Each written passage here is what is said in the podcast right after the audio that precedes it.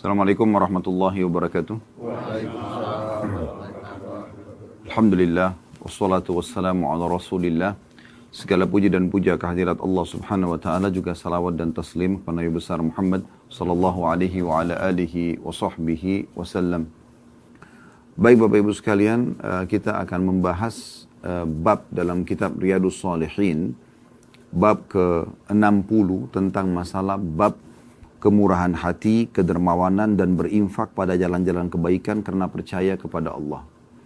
Salah satu akhlak yang ciri khasnya sosok muslim adalah dermawan, suka memberi.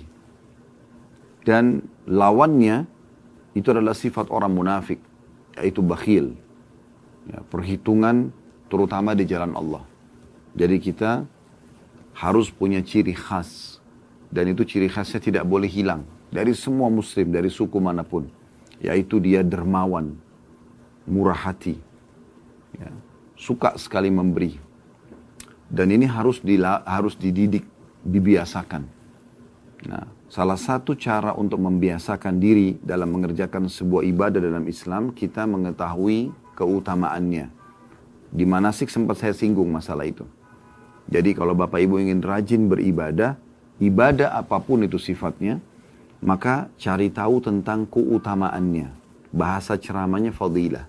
Misalnya mau rajin bersedekah, seperti yang kita bahas pada subuh ini, maka coba baca keutamaan-keutamaannya. Allah berfirman tentang sedekah seperti apa, Rasulullah SAW bersabda seperti apa, para sahabat memberikan motivasi seperti apa. Nah ini yang kita pelajari. Begitu juga kalau ingin rajin sholat malam, ingin rajin sholat duha, ingin rajin mengerjakan sunnah-sunnah rawatib atau sholat sunnah yang melekat dengan sholat wajib, qobliyah dan ba'diyah, sebelum dan sesudahnya. Demikian juga dengan uh, ingin rajin berzikir, berdoa, membaca Al-Quran, bakti sama orang tua, menjenguk orang sakit, semua kebaikan-kebaikan itu, sebelum Bapak Ibu kerjakan, coba cari tahu dulu fadilahnya. Atau janji Allah di ibadah itu. Karena itu akan menjadi motivator terbesar buat kita agar kita mau mengerjakan ibadah tersebut dan terus semangat. Karena kita tahu ada sesuatu yang kita dapatkan di situ. Demikian pula kalau ada seseorang di antara kita dan semoga insya Allah tidak ada. Kalau dia punya satu pelanggaran agama yang dia rutin kerjakan, bagaimana caranya dia meninggalkan? Caranya baca ancaman Allah di dosa itu. Misalnya dia sholat, dia tutup aurat, tapi dia masih berzina. Bagaimana cara yang dia tinggalkan? Cara yang terbaik dia baca ancaman Allah. Ketik di Google saja ancaman atau hukuman orang berzina, maka akan keluar banyak artikel. Kalau ketik di YouTube ceramah-ceramah para ustadz dan para ulama sudah ada. Ingin misalnya dia masih suka bohong. Kita lebih tahu masing-masing misalnya. Permasalahan itu dia sulit tinggalkan, masih sering terjadi. Bagaimana caranya? Baca ancaman Allah di bohong itu, di riba, di gibah, ya, di fitnah dan segala macam hal maka insya Allah wahyu itu akan bicara dengan hati manusia. Baik itu motivasi yang akan seperti kita baca pada pagi ini insya Allah tentang masalah motivasi untuk menjadi orang yang dermawan, murah hati, ya, suka berinfak di jalan-jalan kebaikan, atau misalnya juga tadi ancaman-ancaman, ya, hukuman-hukuman bagi orang yang melakukan pembangkangan. Dan perlu kita garis bawahi, menjadi orang yang baik orang yang patuh kepada Allah itu indah sekali. Menjadi orang beriman, orang soleh dan soleha indah. Sangat indah. Dan Ramadan seperti ini, plus lagi di Madinah atau di kota Madinah dan kota Mekah ini memberikan pelajaran lebih besar lagi buat kita. Ternyata azan ke masjid, kita tutup aurat, sibuk dengan puasa, sibuk dengan baca Quran, zikir. Ini ada kenikmatan yang luar biasa. Dan itu tidak bisa dibeli dengan seluruh harta dunia. Nah itu kalau ada, dipertahankan, dijaga. Ingat, tujuan Ramadan agar kita mencapai tingkat ketakwaan. Itulah yang Allah sebutkan dalam surah Al-Baqarah. A'udzu billahi minasyaitonir rajim. Ya ayyuhalladzina amanu kutiba alaikumus siyamu kama kutiba alal ladzina min qablikum. Targetnya la'allakum tattaqun Hai orang-orang beriman, telah diperintahkan dan diwajibkan untuk kalian berpuasa, maksudnya dibuatkan program ibadah puasa dengan semua rangkaiannya. Apa pun yang berhubungan dengan puasa itu dari jaga sholatnya, jaga zikirnya, jaga doanya, segala macam, berumba-rumba sedekah, membuka puasakan orang dan segala macam kegiatan yang kita lakukan dan menjauhi semua apa yang dilarang. Ya, seperti Nabi SAW bersabda, siapa yang tidak meninggalkan perkataan dusta dan perbuatan dusta, tetap manipulasi data dan segala macam, maka tidak ada hajat bagi Allah menilai lapar dan hausnya. Ya, atau hadis Nabi SAW, siapa yang sedang puasa maka dia tidak boleh rafath. Jadi mengerjakan atau menjadi orang baik itu menjadi orang soleh dan soleh adalah indah. Karena agama memang memerintahkan kita untuk menjadi orang yang baik dan sempurna. Karena agama memerintahkan kita untuk jujur, amanah, tanggung jawab, bakti sama orang tua, memaafkan orang lain, semua kebaikan-kebaikan.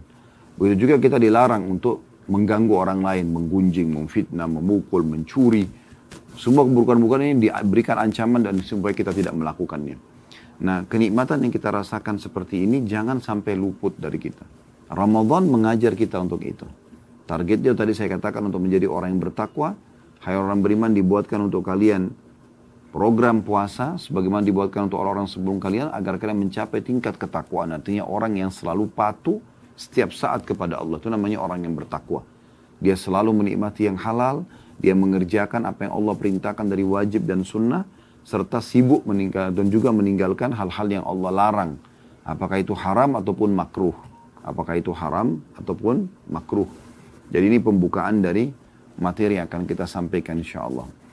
Jadi kita kembali bahasan dari kitab Riyadus Salihin membahas tentang bab ke-60 kemurahan hati, kedermawanan dan berinfak pada jalan-jalan kebaikan. Dalil pertama yang diangkat oleh Imam Nawawi rahimahullah adalah firman Allah Subhanahu wa taala dalam surah Sabah ayat 39. Ini sekaligus menjadi prinsip dasar umat Islam dan ini membedakan kita umat Islam dengan pemahaman-pemahaman lain selain kita seperti kapitalis terutama. Allah berfirman dalam surah Sabah ayat 39. Bapak Ibu bisa buka ayat ini di dalam atau dari aplikasi Al-Quran di handphonenya. A'udzu billahi. Ma anfaqtum min syai'in fahuwa yukhlifu. Itu potongan ayatnya. Apa pun yang kalian infakkan sekecil sampai sebesar apa pun, apa pun jenisnya, apakah uang, pakaian, makanan, bahkan tutur kata yang baik pun yang kalian infakkan di jalan Allah, kalian keluarkan jalan Allah, maka pasti Allah akan menggantinya. Walaupun secara zahir ayat ini lebih kepada masalah infak harta. Tapi Allah pastikan semua akan pasti diganti. Jadi teman-teman kalau ada bisikan mau membantu orang miskin, lalu kemudian gak usah deh, kayaknya masih mampu atau nanti aja saya lebih butuh. Ini dari syaitan. Dari syaitan. Karena Allah SWT mengatakan dalam firman yang lain, Inna uh, uh, asyaitanu ya'idukumul faqra wa ya'murukum bil fahsya. Syaitan selalu mengiming-imingkan, menakut-nakuti kalian dengan kemiskinan dan juga perbuatan keji. Jadi tidak perlu kita ikuti. Dan Allah mengatakan dalam firman yang lain, "Wa may yuka syuhha nafsihi fa ulaika muflihun." Siapa yang berhasil tercabut dari dirinya sifat pelit, maka mereka adalah orang-orang yang beruntung. Resep kaya, resep selalu sehat, resep selalu bahagia, dermawan. Coba pakai resep ini. Selalu sedekah. Selalu berbagi dengan orang. Saya berinteraksi dengan banyak orang, Masya Allah di negara kita yang coba praktekin ini. Di depan mata saya sendiri Bagaimana Allah bukakan mereka luar biasa pintu-pintu rezeki justru karena tidak pernah berhenti menyedekahkan apa yang Allah berikan kepada mereka. Ada yang sampai datang bicara sama saya dan mengatakan, Ustaz setelah saya dengarkan ceramah Ustaz, kemudian saya praktekin benar-benar. Ya, saya dengan baju di badan sekarang bisa sampai ratusan miliar pendapatan tiap bulan. Yang dia lakukan, dia ikhtiar secara manusiawi, teori-teori untuk bisnis, sisanya bersedekah. Dan betul-betul dia sudah cabut dari dirinya sifat perhitungan di jalan Allah.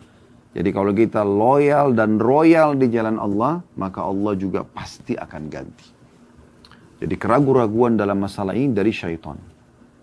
Makanya tadi saya bilang kita berbeda sekali dengan kapitalis. Kapitalis mengatakan menabung pangkal kaya.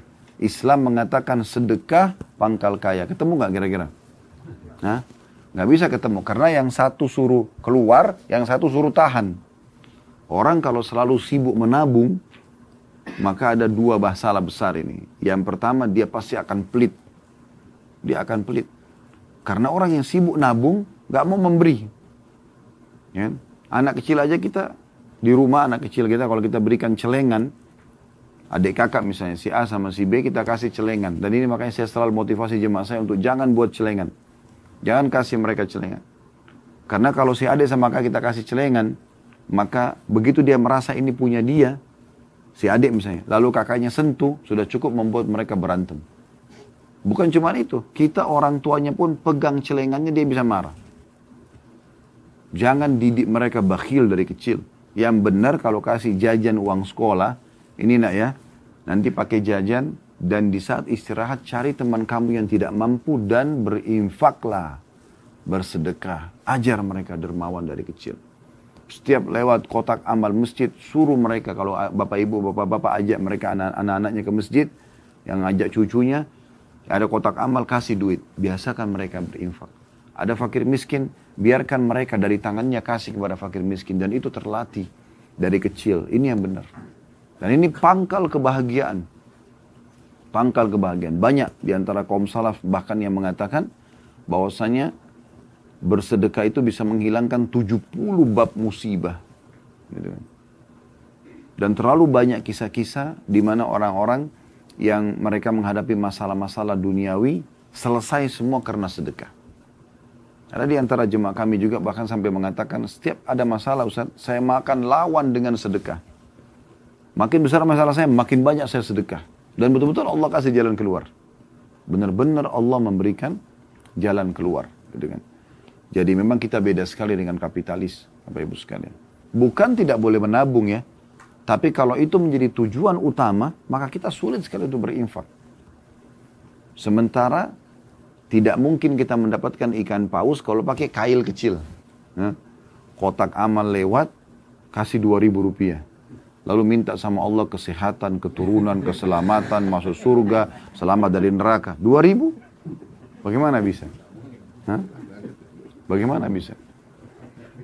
Itu pun kadang-kadang Allah datangkan orang miskin depan mata dia, dia masih negosiasi sama syaitan. Ah, kayaknya ini masih muda. Kayaknya ini masih kuat. Ah, ini anak pinjaman. Dari mana? Mana buktinya? Itu bisikan syaitan. Tugas kita, kalau sedang ada orang minta, beri. Bukan negosiasi sama syaitan. Beri. Langsung kasih. Udah selesai.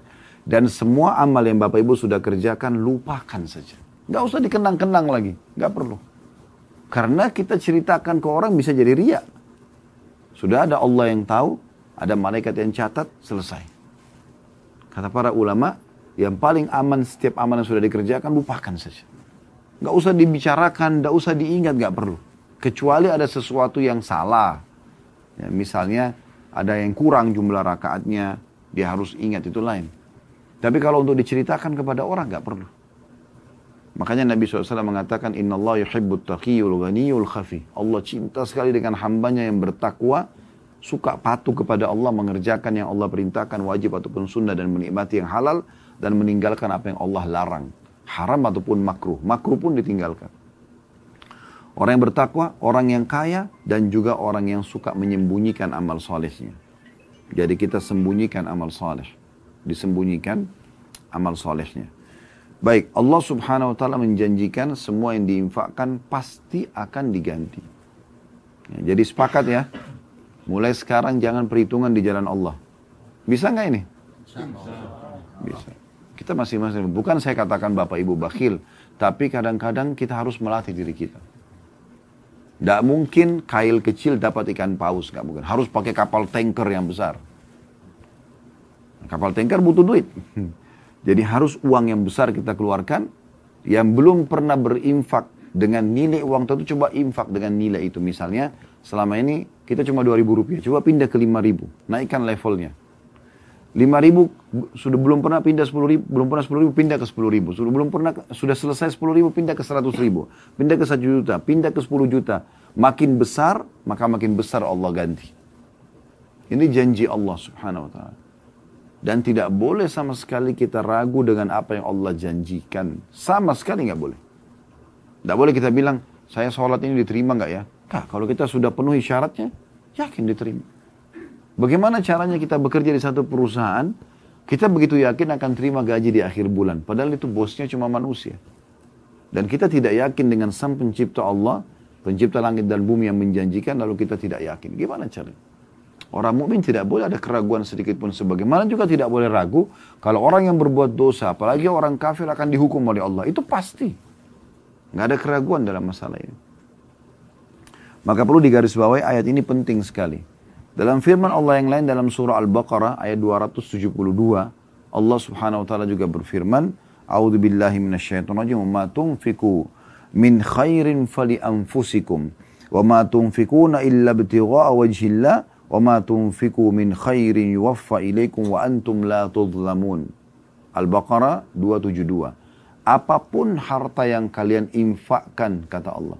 Ini dari 1400 tahun yang lalu Al-Quran turun seperti ini dan terus diamalkan oleh orang-orang yang beriman serta juga akan terus ditilawakan dan diamalkan sampai menjelang sampai hari kiamat nanti oleh orang beriman. Dan beruntunglah mereka yang mengamalkan ini. Allah mengatakan bukan perkataan saya, apa pun yang harta apa pun harta yang kalian infakkan maka kebaikannya untuk kalian sendiri. Apa maknanya ini ayat teman-teman sekalian? Artinya jangan pernah kalian ibadah berpikir kalau Allah butuh dengan ibadah kalian itu. Kenapa seseorang dari kita kalau sholat selalu buru-buru, yang penting selesai. Dia pikir Allah yang butuh ibadahnya. Allah nggak butuh sama sekali. Dia mau ibadah kapan dia bisa. Enggak, memang harus dibisakan karena kita yang butuh. Allah nggak butuh. Allah punya miliaran, mungkin triliunan malaikat yang ibadah dan makhluk-makhluk yang lain yang beribadah kepada Allah Subhanahu wa taala. Burung-burung bertasbih, semua hewan-hewan, tumbuh-tumbuhan, air, semua makhluk Allah itu mengenal Tuhannya Allah. Yang membangkang ini hanya sebagian kecil dari manusia sama jin. Sebagian besar manusia dan jin juga beriman.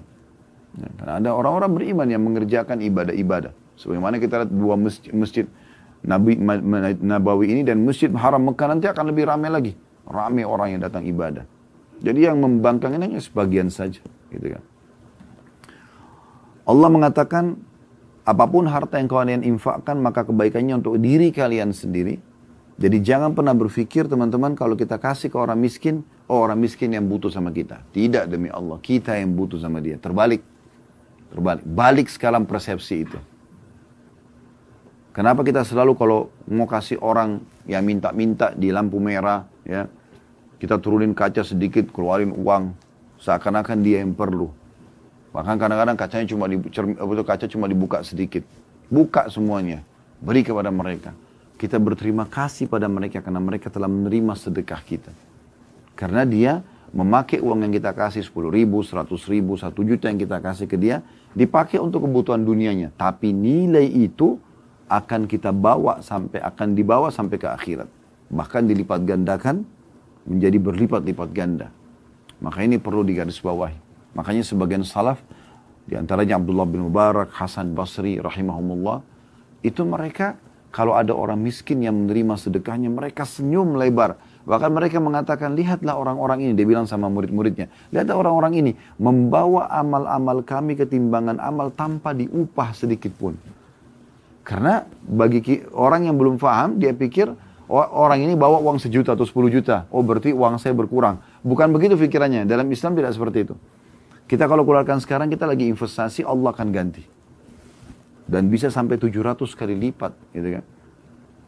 Dan orang yang menerima itu sebenarnya dia sedang membawa sedekah tersebut dengan nilai seperti itu bahkan lipat ganda ketimbangan amal. Dan itu cara yang paling gampang. Dan luar biasa banyaknya orang-orang yang bisa menerima apa yang kita sedekahkan itu. Lalu Allah mengatakan, dan janganlah kalian berinfak melainkan karena wajah Allah. Jangan karena ria, jangan karena mau dipuji. Untuk apa dipuji? Sepanjang lidahnya orang, oh kamu dermawan, oh kamu alim, oh kamu baik. Terus apa? Badan kita tambah gemuk. Hah? Ini bapak ibu yang masih suka dipuji orang. Kira-kira kalau habis dipuji, apa dapat apa? Hah? Tambah gagah, tambah cantik, rambutnya tambah subur. Gak ada, gak ada sama sekali. Kosong. Masih mending makan kerupuk daripada pujian. Gak ada gunanya gitu. Pujian. Jadi banyak orang gila pujian. Tidak ada manfaat buat dia sama sekali. Gak membuat dia tambah cerdas, tambah kaya, tambah gemuk. Gak ada sama sekali. Kadang-kadang subhanallah ada orang yang gila-gila pujian. Mereka sudah sholat malam misalnya. Sudah Allah berikan kesempatan dia bangun, dia bisa sholat malam. Besok dengan sedikit cerita sama orang habis semuanya. Lalu dia bilang sama teman kantornya, kamu tadi malam sholat gak? Saya semalam sholat. Saya begini dan begitu. Hilang semua pahalanya dalam hitungan menit atau detik. Ya. Hanya karena ingin dipuji oleh orang. Untuk apa? Allah mengatakan dan janganlah dan janganlah kalian berinfak melainkan karena mencari wajah Allah. Memang betul-betul karena ingin mendapatkan pahala dari Allah. Bukan karena pujian orang. Dan apa pun harta yang kalian infakkan, niscaya kalian akan diberi pahala secara penuh dan kalian tidak akan dizalimi atau dirugikan. Juga Allah Subhanahu wa taala berfirman di ayat lanjutannya 273-nya, "Wa ma tunfiqu min khairin fa innallaha bihi alim." Apa pun yang kalian infakkan dari harta yang baik, yang maksudnya dari halal, karena kalau yang haram Allah tidak terima. Biar triliunan Bapak Ibu keluarkan, bukan lagi miliaran, tapi dari harta haram Allah nggak terima. Kata Allah, apa pun harta yang baik, yang halal, yang kalian infakkan, maka sungguhnya Allah maha mengetahuinya. Tidak penting orang lain tahu, nggak penting. Yang penting Allah tahu. Itu prinsip dasarnya. Hadis pertama dalam bab ini nomor 549 berbunyi dari Ibnu Mas'ud radhiyallahu anhu dari Nabi SAW beliau bersabda la hasada illa fitnatain. Rajulun atahu Allah malan fasallatahu ala halakatihi fil haqq wa rajulun atahu Allah hikmah fahuwa yaqdi biha wa yuallimuha. Hadis ini riwayat Bukhari Muslim. Artinya tidak ada hasad tidak boleh orang iri. Kecuali terhadap dua keadaan. Yaitu yang pertama seseorang yang diberi harta oleh Allah kemudian orang itu sibuk menghabiskannya untuk berinfak dalam kebenaran di jalan Allah. Kalau ada orang yang selalu kita lihat terus dermawan bagi hartanya terus sibuk Nah itu wajar kita iri dengan dia. Dan yang kedua adalah seseorang yang diberi hikmah, ilmu, Al-Quran dan Sunnah oleh Allah, lalu dia memutuskan dengannya dan mengajarkannya. Ya, maksudnya di sini dia memutuskan hukum, mengambil peraturan-peraturan dari Al-Quran dan Sunnah, kemudian dia juga mengajarkan tentang hukum-hukum tersebut. Nah kita perlu bahas dulu masalah hasad atau iri. Ada hasad yang haram, ada hasad yang dibolehkan. Iri yang dibolehkan. Kalau hasad uh, iri yang haram itu, kalau bapak ibu merasa cemburu dengan orang yang Allah berikan kelebihan dan berharap kelebihan itu hilang dari mereka. Misalnya Allah berikan dia kelebihan harta, kepintaran, kelebihan fisik. Lalu Anda merasa iri, kok kenapa dia punya ya? Lalu mangkel sendiri. Dan pada saat orang itu kecelakaan misalnya, wah syukurin tuh. Nah, dia malah senang gitu kan. Nah ini hasad, ini nggak boleh. Kata Nabi SAW, hati-hati dengan hasad iri seperti ini. Karena dia akan membakar pahala sebagaimana api membakar kayu bakar. Bisa habis pahala kita. Ya. Ada orang banyak begitu ya. Tetangganya beli kulkas, dia yang kedinginan. Hmm. Dia yang sibuk dengan kenapa si fulan, kenapa begini. Orang ganti mobil dia yang terganggu. Kenapa harus terganggu? Biarkan saja dengan keadaannya. Gitu kan? Nah yang kedua, yang boleh. Istilah lainnya adalah ghibta. Ghibta itu artinya kita merasa cemburu pada satu kelebihan yang Allah berikan kepada orang lain. Tetapi kita tidak berharap hilang dari dia. Dan kita minta agar Allah berikan kita seperti itu. Nah di sini disebutkan dua perkara yang dibolehkan. Dan kita memang jadikan sebagai target kita untuk uh, dijadikan motivasi atau motivator buat kita agar kita mau mengerjakan amal soleh. Yang pertama adalah orang yang memiliki harta dan sibuk menginfakkannya. Dan dalam menginfakkan harta ini teman-teman, lebih afdal, lebih afdal, lebih besar pahalanya kalau seseorang itu justru keluar untuk berinfak. Daripada orang yang menunggu Ya, kalau Bapak Ibu nanti didatangi orang miskin, minta baru Bapak Ibu kasih, ada kerabat yang minta baru dikasih, baik mau pinjam uang atau minta sumbangan misalnya, maka Anda belum dikatakan dermawan di sini. Karena kan nanti diminta baru kasih. Kalau dermawan itu belum diminta, dia yang keluar, dia tahu dia butuh dengan sedekah ini untuk dibawa ke timbangan amalnya, maka dia yang keluar mencari orang-orang miskin itu. Makanya Abdullah bin Abbas dan Abdullah bin Mas'ud radhiyallahu anhu majma'in itu mereka tiap hari depan rumahnya ada orang miskin. Mereka selalu kasih dan pada saat orang miskin itu tidak datang, mereka keluar mencarinya. Di mana nih orang-orang miskin nih? Gitu. Dicari, dikeluar untuk keluarkan uh, infak. Karena kalau kita nunggu orang Bapak Ibu sekalian, kalau Anda tinggal di satu komplek, ada security-nya, ya, nggak mungkin ada orang miskin masuk untuk minta-minta. Kira-kira kapan kita berinfak? Orang kita dari dalam garasi mobil, rumah sudah naik mobil dan sudah siap untuk ke kantor. Kalau kita sudah lewat, keluar dari pintu komplek perumahan, kita sudah ke jalan raya, langsung ke kantor. Kapan berinfaknya? Ya. Tapi kalau orang keluar memang sengaja buat program ini sangat bagus. Saya kenal seorang teman ya, Jazahullah khair, beliau uh, menanamkan sifat dermawan pada dirinya ini dan menerapkan kepada anak-anaknya. Ada satu program unik yang beliau lakukan dan hampir di setiap kesempatan ceramah kadang-kadang saya sampaikan gitu. Tanpa saya sebutkan nama beliau tapi subhanallah programnya sangat bagus. Di hari Sabtu dan Ahad yang anak-anaknya libur sekolah itu dia mengajarkan anak-anaknya untuk sedekah. Jadi dia pergi sama anak-anaknya belanja beras, terus kemudian snack-snack segala macam apa yang dia mampu, terus diajak anak-anaknya untuk ayo kita packing ini di packing rapi, kemudian diajak anak-anaknya jalan. Dia bilang sama saya, Ustaz, saya jalan, saya tidak menentukan jalan saya. Ini ini dia ya, program dia pribadi. Dia bilang, saya jalan misalnya pekan ini, saya jalan nih, saya masuk tol mana misalnya. Lalu saya keluar aja, tanpa ada tujuan gitu. Keluar ke satu pintu tol, lalu kemudian saya masuk ke gang-gangnya gitu. Setiap ada orang miskin saya temui, maka saya langsung berikan, ajak anak-anak untuk berikan gitu. Sampai di, sampai program dia itu keluar kota Jakarta. Ke Jawa Barat, ke Jawa Tengah, sampai ke Jawa Timur. Dia bilang berapa kali saya keluar dari tol, saya tidak tahu itu perkampungan apa, saya main mampir aja. Mampir masuk ke gang, masuk ke dalam-dalam itu saya temukan ada orang-orang miskin hidup di pinggir-pinggir kali. Ya, mereka susah. Ada yang sampai punya anak, tidak punya baju sekolah. Dia tunggu dulu kakaknya pulang sekolah, baru dia gantian baju atau dia pinjam tetangganya punya. Kalau tetangganya yang sekolah sore, masuk siang, nah dia masuk pagi dia pinjam baju. Karena susahnya gitu. Tapi dia coba dan semampunya. Misalnya dia bisa buat 10 paket saja. Ya udah 10 paket saja. 20 paket dia coba. Tapi yang terjadi adalah pendidikan yang sangat luar biasa kepada anak-anaknya. Jadi anak-anaknya muncul tumbuh besar dalam kondisi, maksud saya di sini tumbuh besar ya, dalam kondisi mereka itu dermawan. Mereka sudah suka menjadi sudah menjadi orang yang sosialis gitu. Nah ini sangat bagus gitu ya. Nah ini contoh. Jadi kita coba berusaha membuat program-program. Jadi berinfak itu dengan kita keluar mencari dan merasa butuh itu jauh lebih afdal dibandingkan kita tunggu ada orang minta. Kalau orang minta kita berikan, tapi jangan tunggu itu saja. Sehingga setiap saat amal dalam sedekah ini dicatat oleh Allah Subhanahu wa taala, ya. Ini poin penting. Kemudian yang kedua adalah orang yang Allah berikan ilmu. Allah berikan dia ilmu agama, dia faham lalu dia ajarkan. Nah ini wajar kita cemburu dengan dia, tapi cemburu yang sifatnya gipto tadi. Tidak berharap orang itu jadi bodoh, jadi cacat, enggak. Kita berharap Allah berikan juga kita ilmu dan kita juga mengajar seperti mereka. Dan ada sebuah hadis yang perlu saya tekankan kembali, Bapak Ibu sekalian. Kata Nabi SAW, manusia empat golongan. Dari yang paling baik sampai yang paling buruk.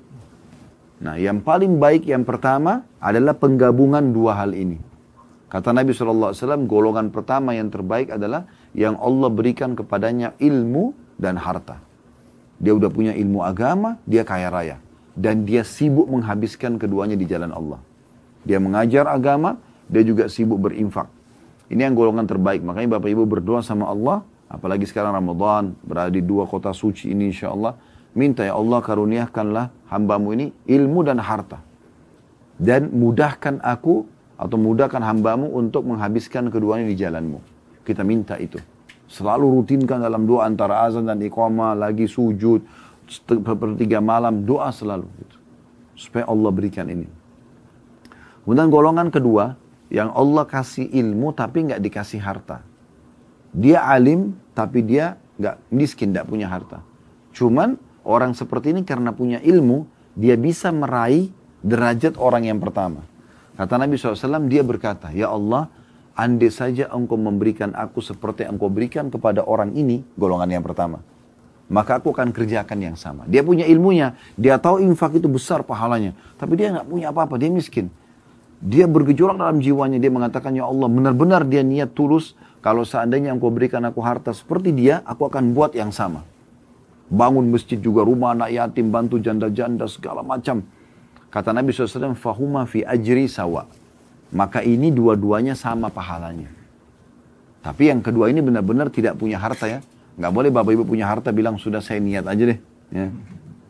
Jadi harus memang dia kalau dia tidak punya tapi kalau ada dia akan berinfak. Golongan ketiga ini Allah kasih harta tapi tanpa ilmu, kaya raya tapi nggak tahu agama.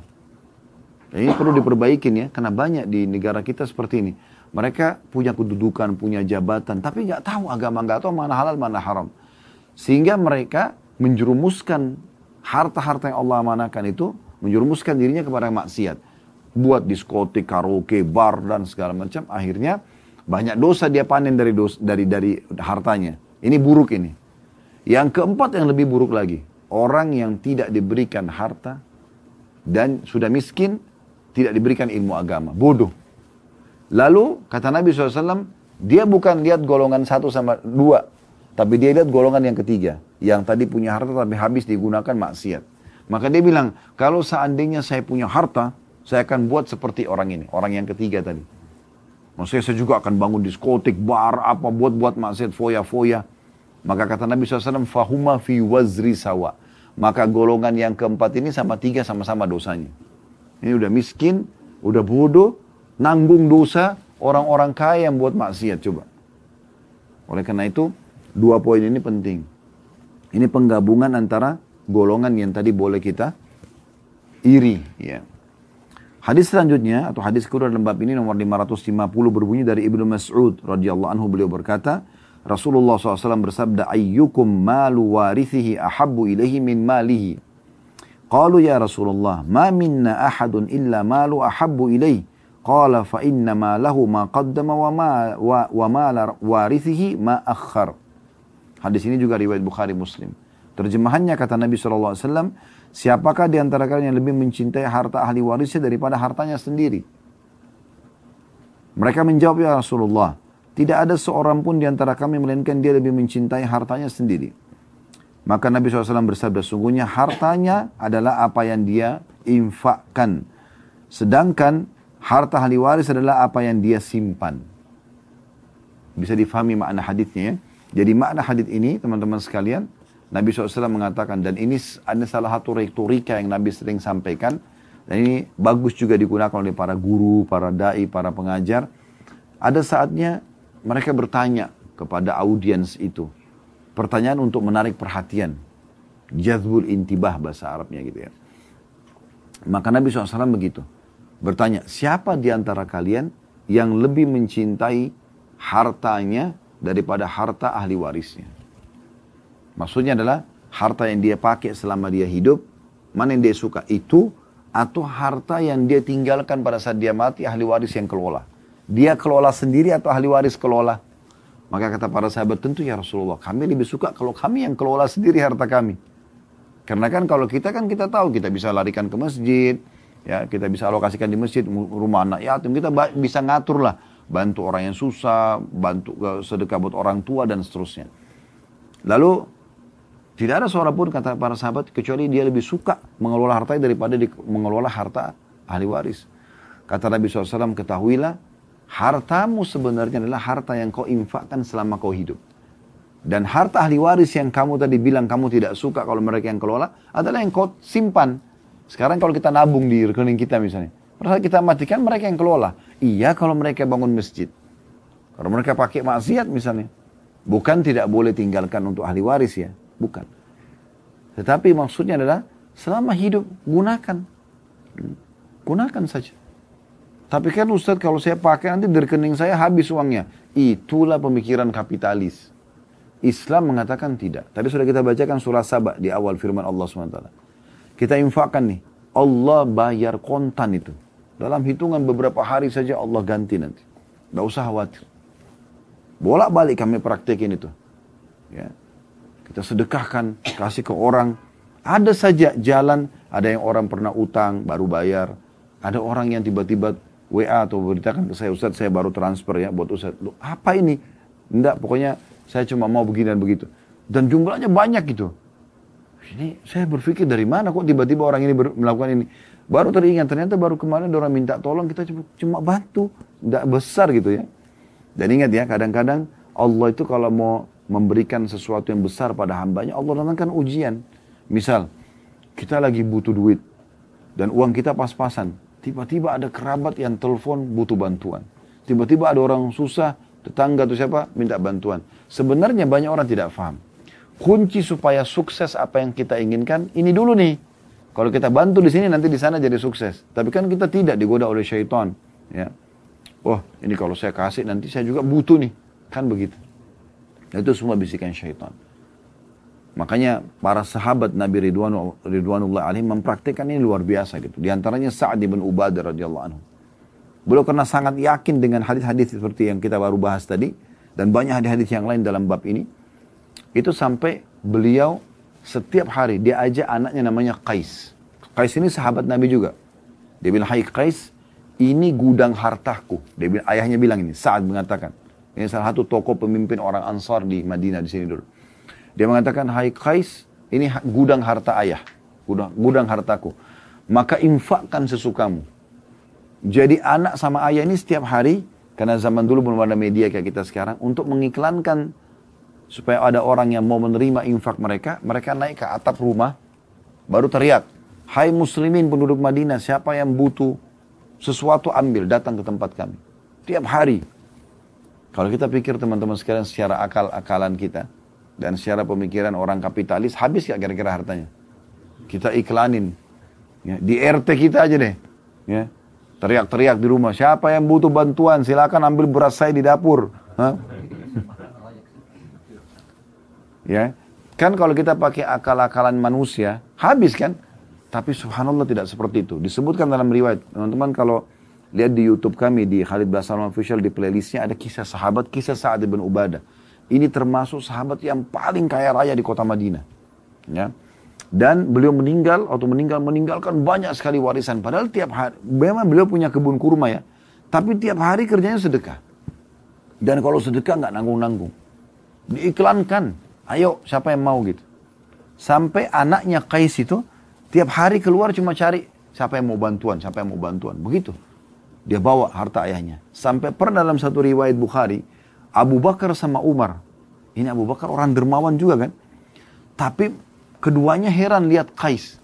Sampai Abu Bakar sama Umar berbicara gitu. Berdua. Dalam riwayat ini mereka mengatakan satu sama yang lain.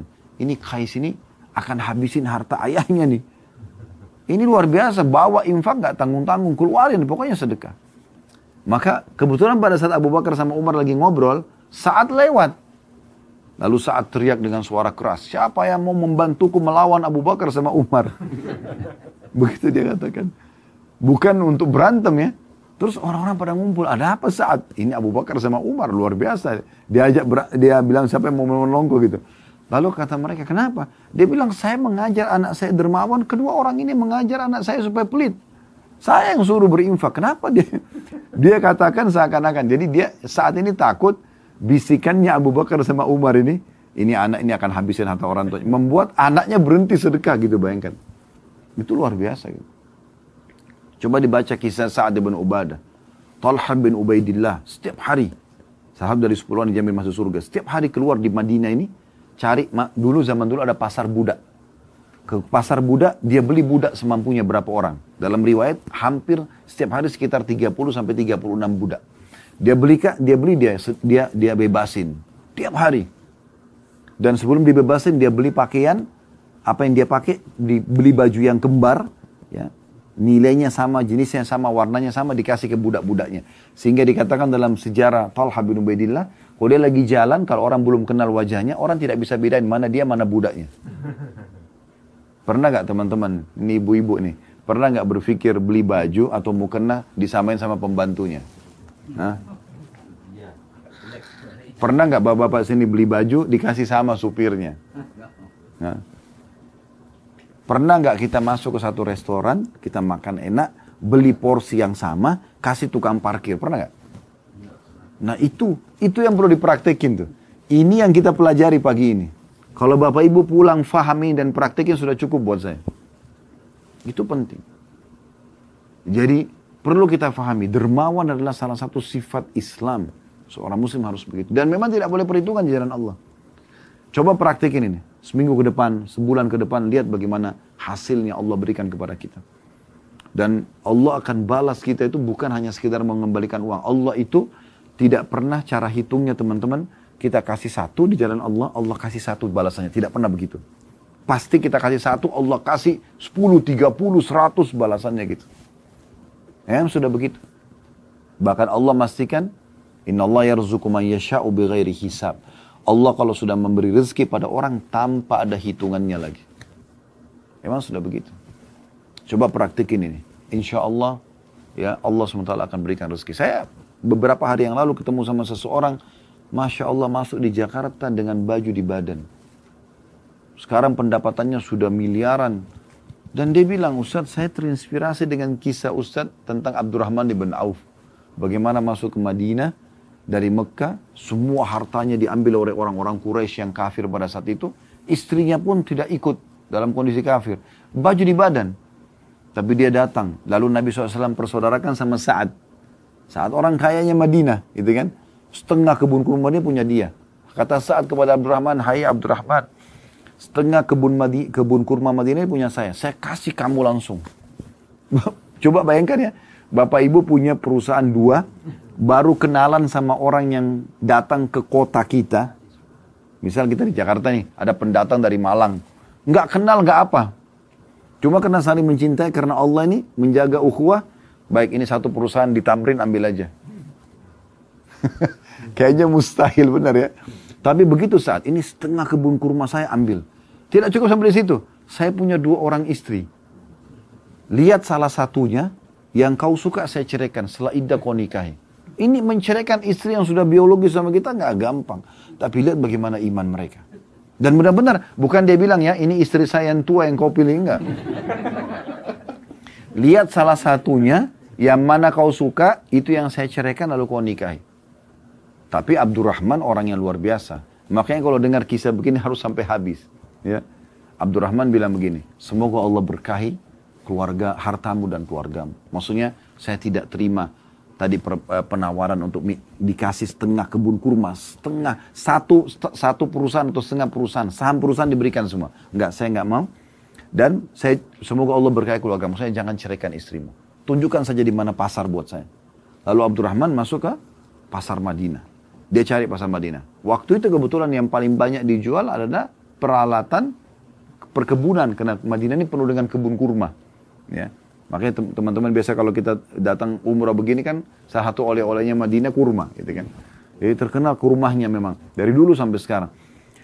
Maka eh, dijadikanlah sebagai sumber itu. Tapi Abdurrahman radhiyallahu anhu beliau masuk ke pasar. Lalu beliau lihat oh yang paling banyak dijual peralatan perkebunan, maka dia datang ke satu toko yang besar, dia bilang, bisa nggak? Saya ini muhajir, orang datang dari Mekah, hijrah.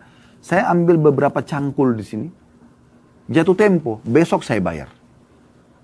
Maka yang punya toko orang Ansar dan waktu itu mereka sangat kuat ukhuwanya. Oh silakan ambil saja. Mau berapa saja ambil. Maka Abdurrahman ambil, Abdurrahman jalan kaki di pasar itu tawarin orang-orang laku. Dia bayar. Besok ambil lagi begitu. Sampai akhirnya punya kios sendiri. Allah berkahi. Ternyata Abdurrahman ini tidak menunggu dia kaya. Sementara dia proses menuju ke kaya itu, lagi bekerja, terus dia berinfak. Dan infaknya tidak nanggung-nanggung gitu. Dia keluarkan yang banyak dari Allah. Sampai akhirnya Allah berikan dia ide-ide. Di antaranya dia lihat ada banyak lahan-lahan di Madinah ini.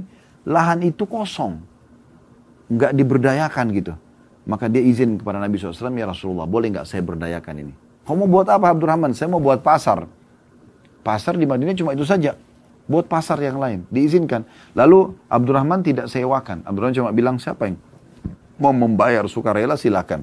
Dibuatlah sama Abdurrahman kios-kios sederhana pada saat itu adalah orang sewa sampai akhirnya belum menjadi orang salah satu orang terkayanya Madinah. Ya.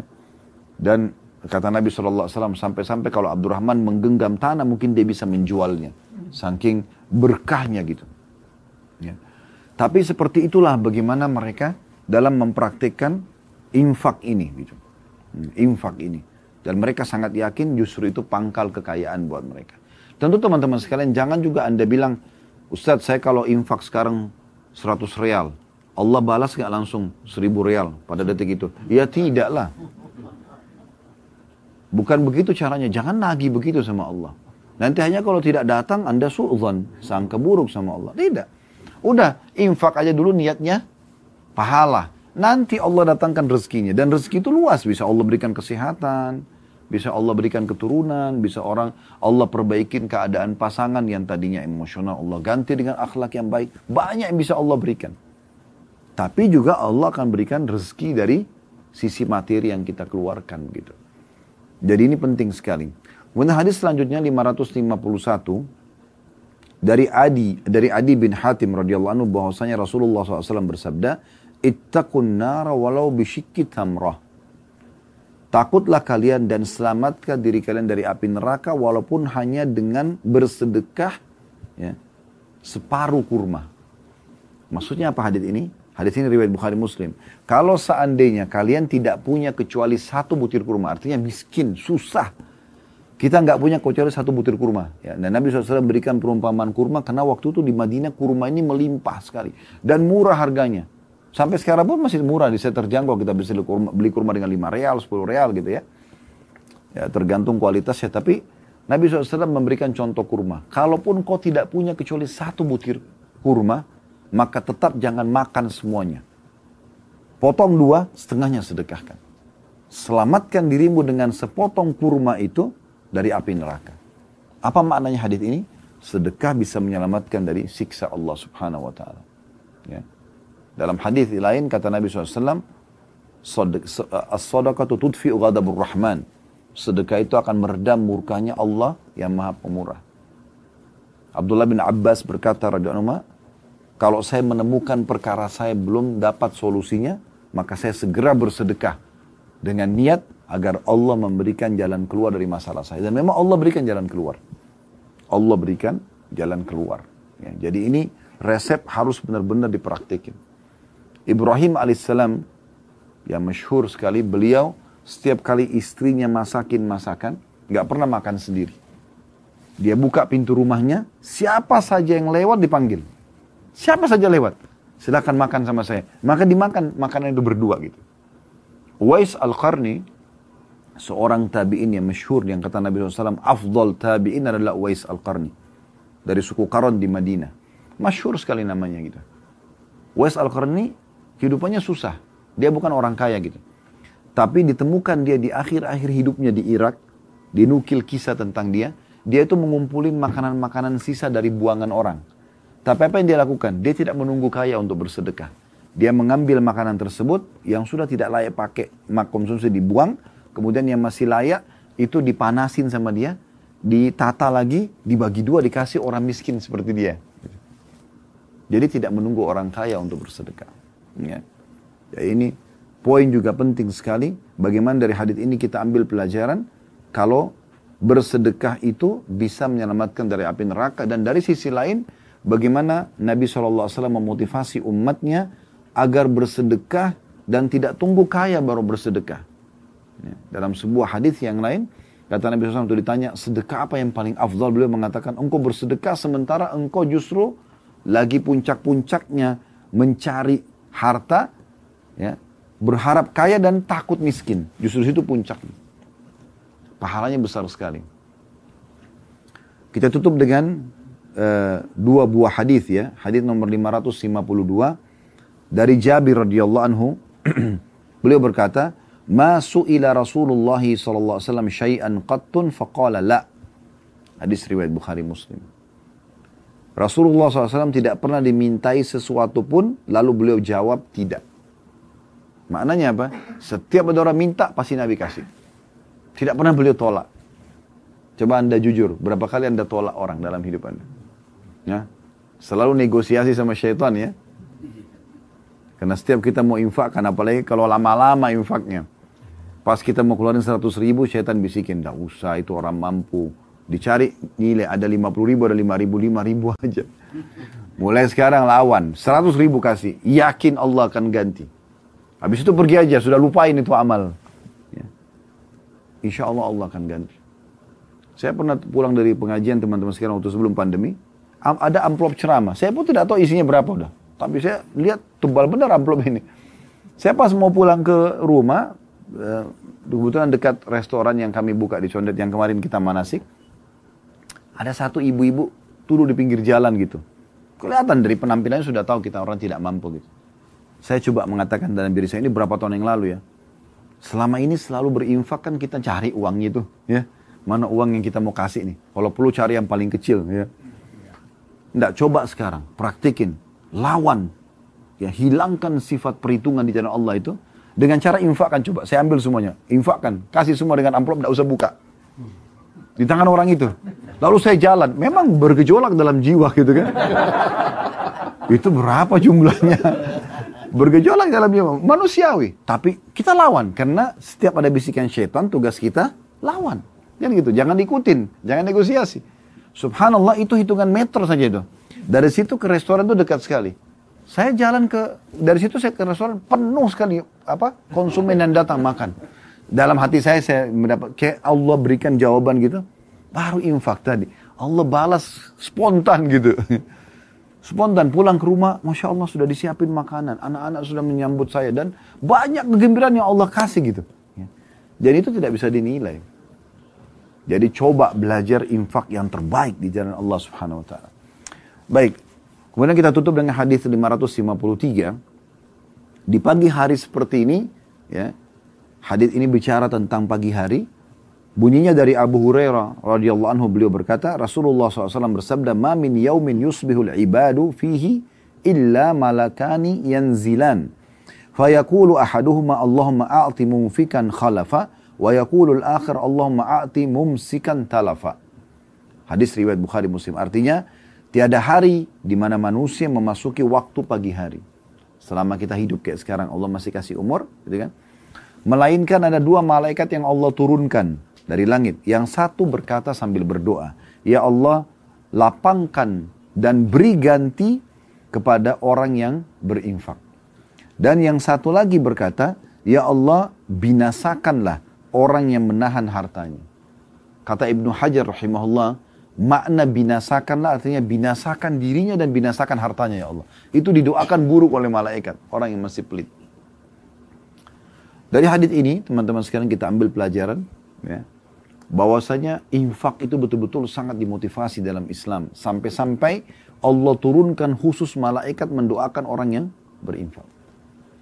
Dan Pelit itu adalah sifat yang sangat dibenci dalam Islam. Sampai Allah khususkan malaikat turun mendoakan keburukan bagi orang yang pelit. Anda tinggal pilih yang mana. Mau didoakan kebaikan dengan royal di jalan Allah. Allah pun akan royal dengan kita. Atau kita pelit didoakan kehancuran dan kebinasaan. Ini hadis riwayat Bukhari dan Muslim. Jadi pelajaran penting harus diambil teman-teman sekalian. Dari hadis-hadis seperti ini. Bahwasanya ada motivasi dalam Islam untuk selalu mengeluarkan yang terbaik di jalan Allah subhanahu wa ta'ala. Ya. Dan kalau Bapak Ibu mau banyak membaca ayat-ayat Al-Quran tentang infak, bisa kembali ke surah Al-Baqarah dari ayat 262 sampai 272 tadi yang kita baca, atau 273. Itu banyak sekali Allah SWT jelaskan di antaranya Allah melarang kita menginfakkan apa yang kalau kita sendiri ya konsumsi itu kita tidak suka.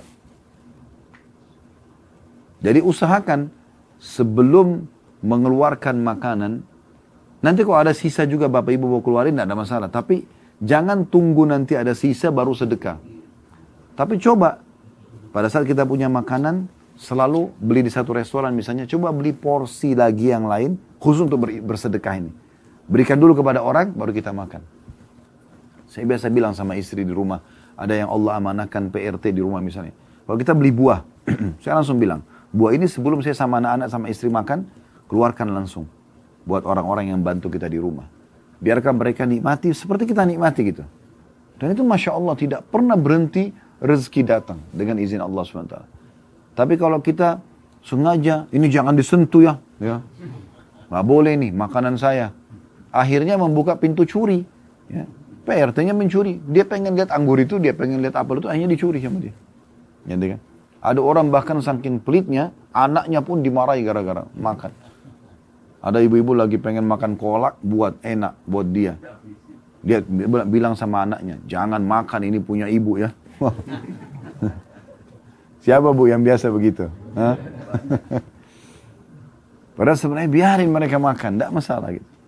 Saya kadang-kadang kalau pulang istri saya bilang, anak-anak tadi makan itu sudah nggak masalah. Rezeki mereka. Kata Nabi SAW, tidak akan wafat satu jiwa sampai semua rezekinya akan diberikan oleh Allah. Kalau itu makanan rezeki orang itu akan masuk di mulut dia bukan di mulut kita. Dengan cara Allah. Ya udah. Untuk apa kita berkeluh kesah? Alhamdulillah Allah masih kasih kesempatan kita dapat pahala dari situ. Kan begitu. Bisa ditangkap pesannya ya? Jadi siap berinfak ya? Ya, mulai sekarang harus praktek. Saya tidak butuh dibilang, oh tadi ceramahnya bagus, tidak penting. Sepanjang lidah, dapat apa.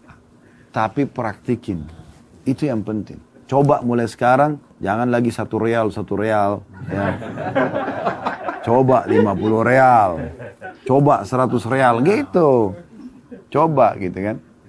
Dan sekali lagi, jangan perhitungan. Ya. Mau dapat ikan paus pakai kapal tanker. Jangan kail kecil, nggak bisa. Ya.